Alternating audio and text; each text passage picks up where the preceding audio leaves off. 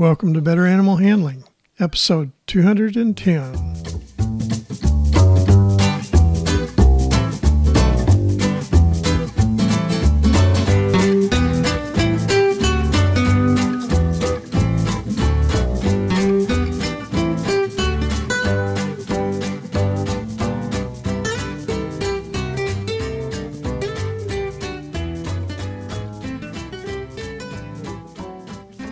Uh, from the center of Missouri, USA, I'm C.B. Chastain, your guide to better animal handling, and Ginger, my cattle dog and hot topic co host.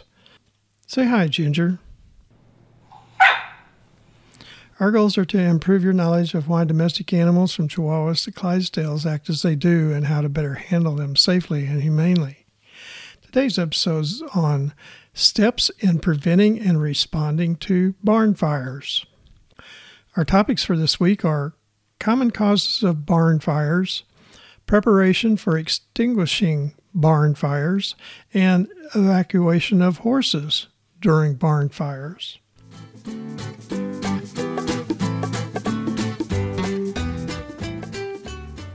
A barn is always a fire hazard due to the materials it contains and the need for good ventilation for the animals, which in turn can become good ventilation for a fire.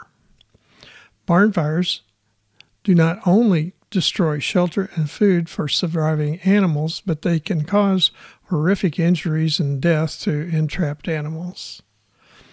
The national U.S. standard for fire control involving barns is the National Fire Protection Association 150 standard on fire and life safety in animal housing facilities.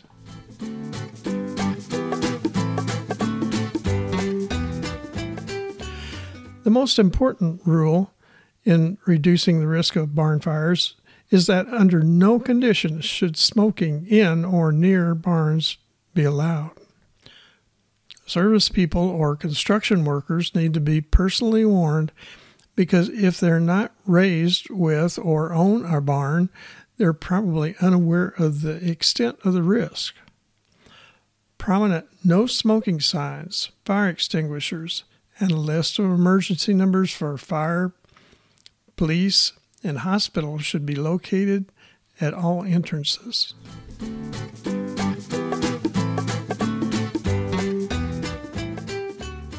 Heat lamps are frequently a source of barn fires, which most often occur in winter.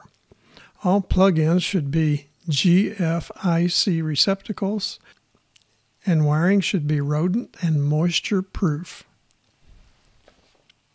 Use of extension cords should be avoided, and when necessary, only outdoor industrial grade extension cords should be used. Wiring should be protected by a metal conduit to keep horses and rodents from chewing into the wiring. Service boxes should be in dry, dust free locations and mounted on fire resistant materials. Electrical appliances should be disconnected when not in use. Light bulbs should be encased in thick glass to prevent contact with cobwebs and being broken by animals in the barn. The most common cause for barn fires in the United States is heating equipment and electrical wiring. The main cause for barn fires in summer months is inexpensive box fans. Electrical motors should be dustproof box fans do not have encased motors and are intended for low dust home environments. However, they're frequently used to cool stalls and barns. Box fan cords are not durable, and when used in barns, are often attached to extension cords. Stall fans should have sealed ball bearings, a thermostatic shut-off switch to shut the fan off if it's overheating, and a UL 507 certified motor safe for outdoor use. Extension cords should not be used.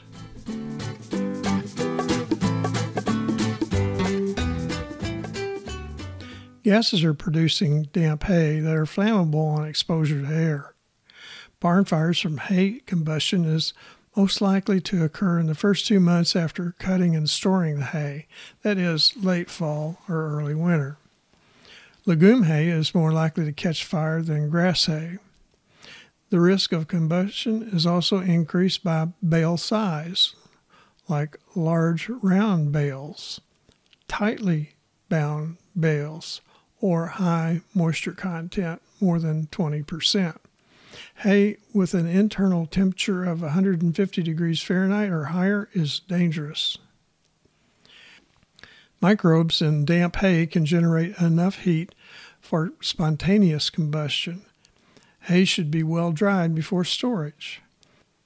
Square hay bales should be loosely stacked on their sides on top of pallets to facilitate exposure to air and staying dry. The roof over hay storage should be leak proof. Storage of hay and bedding material in other locations than the barn containing animals is preferable. Other buildings should be at least 50 feet away from a barn with animals. Hay lofts are particularly dangerous. In, in addition to quickly spreading a fire, hay storage in lofts above stalls can also reduce air quality with dust and decreased ventilation. When in the same building as horses, hay should be surrounded with cinder or concrete blocks and a fireproof door to prevent drafts. Hot shoeing of horses should not be done near hay or bedding. Electrical sparks can cause fires if dust from hay is dense. Hay dust in the air can be particularly bad if hay is stored in barn lofts. Cobwebs also burn easily and can quickly spread a fire throughout ceilings. Space heaters can also ignite hay dust and cobwebs easily. Flies should be controlled to reduce spider populations and cobwebs should be routinely removed. All gasoline motor vehicles produce sparks and should not be stored in a barn with animals. Gasoline powered equipment, gasoline and kerosene cans, paint, paint thinner, and fertilizer should be stored in another building. Small flammables such as grooming aids and insecticides should be stored in a fire resistant box within the barn. Oily rags, especially those with linseed oil, should be removed immediately after use and placed in a metal can. Compost piles should be kept as far away from the barn as feasible since they can generate enough heat to ignite combustible materials. Lightning rods should be placed on animal barns.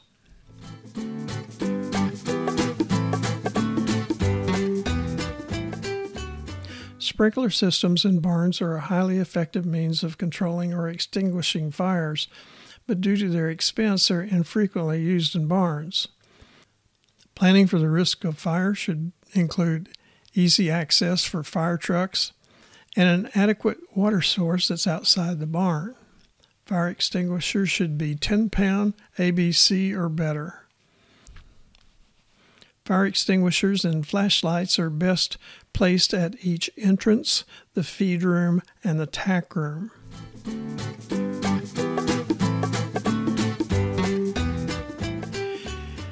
A fire begins in a horse barn, the handler has less than 10 minutes to get the horses out. Horses that escape could still have smoke inhalation permanent lung damage. Evacuation is easier if each stall has two exits an inner aisle door and an exterior door to a run or paddock. If horses are present, non nylon halters and lead lines should be kept in a prominent location with battery operated emergency lights or fluorescent markings for firefighters to easily find. Nylon halters can catch fire, melt, and burn the horse's face. All who have access to the barn should be aware of the appropriate actions in the case of fire. Doors to the outside should slide easily and completely open. Halters with leads should be within easy reach of the stall door.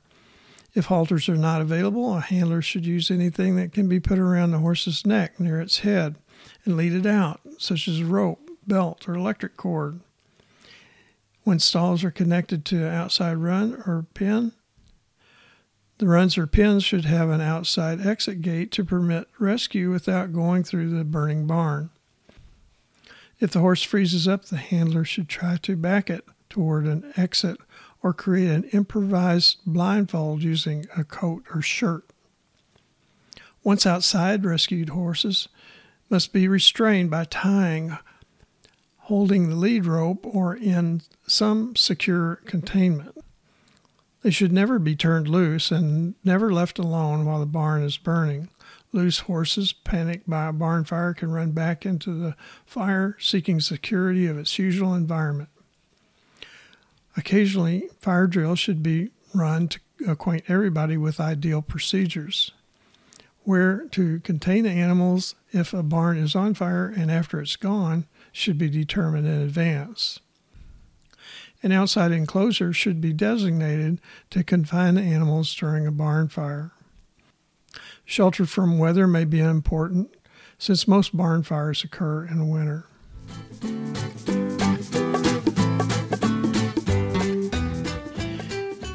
If you have comments or are interested in a particular animal handling subject, contact us at cbc at betteranimalhandling.com. Now, let's recap the key points to remember from today's episode smoking, electrical appliances and wiring, and improperly stored hay are major causes for barn fires.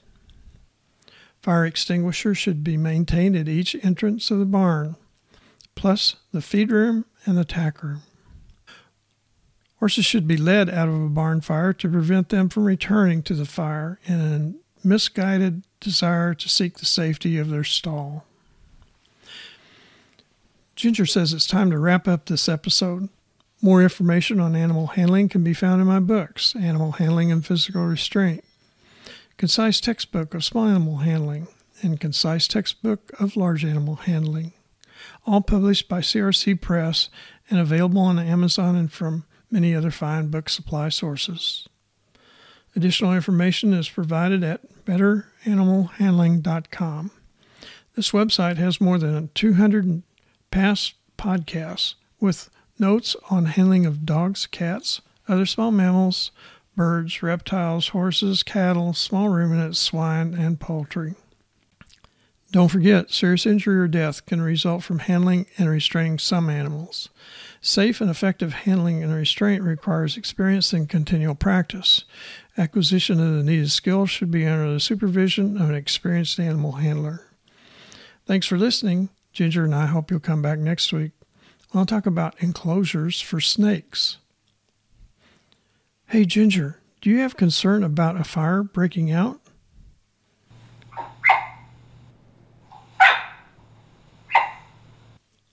She said, Only when I'm trying to blow out my birthday candles.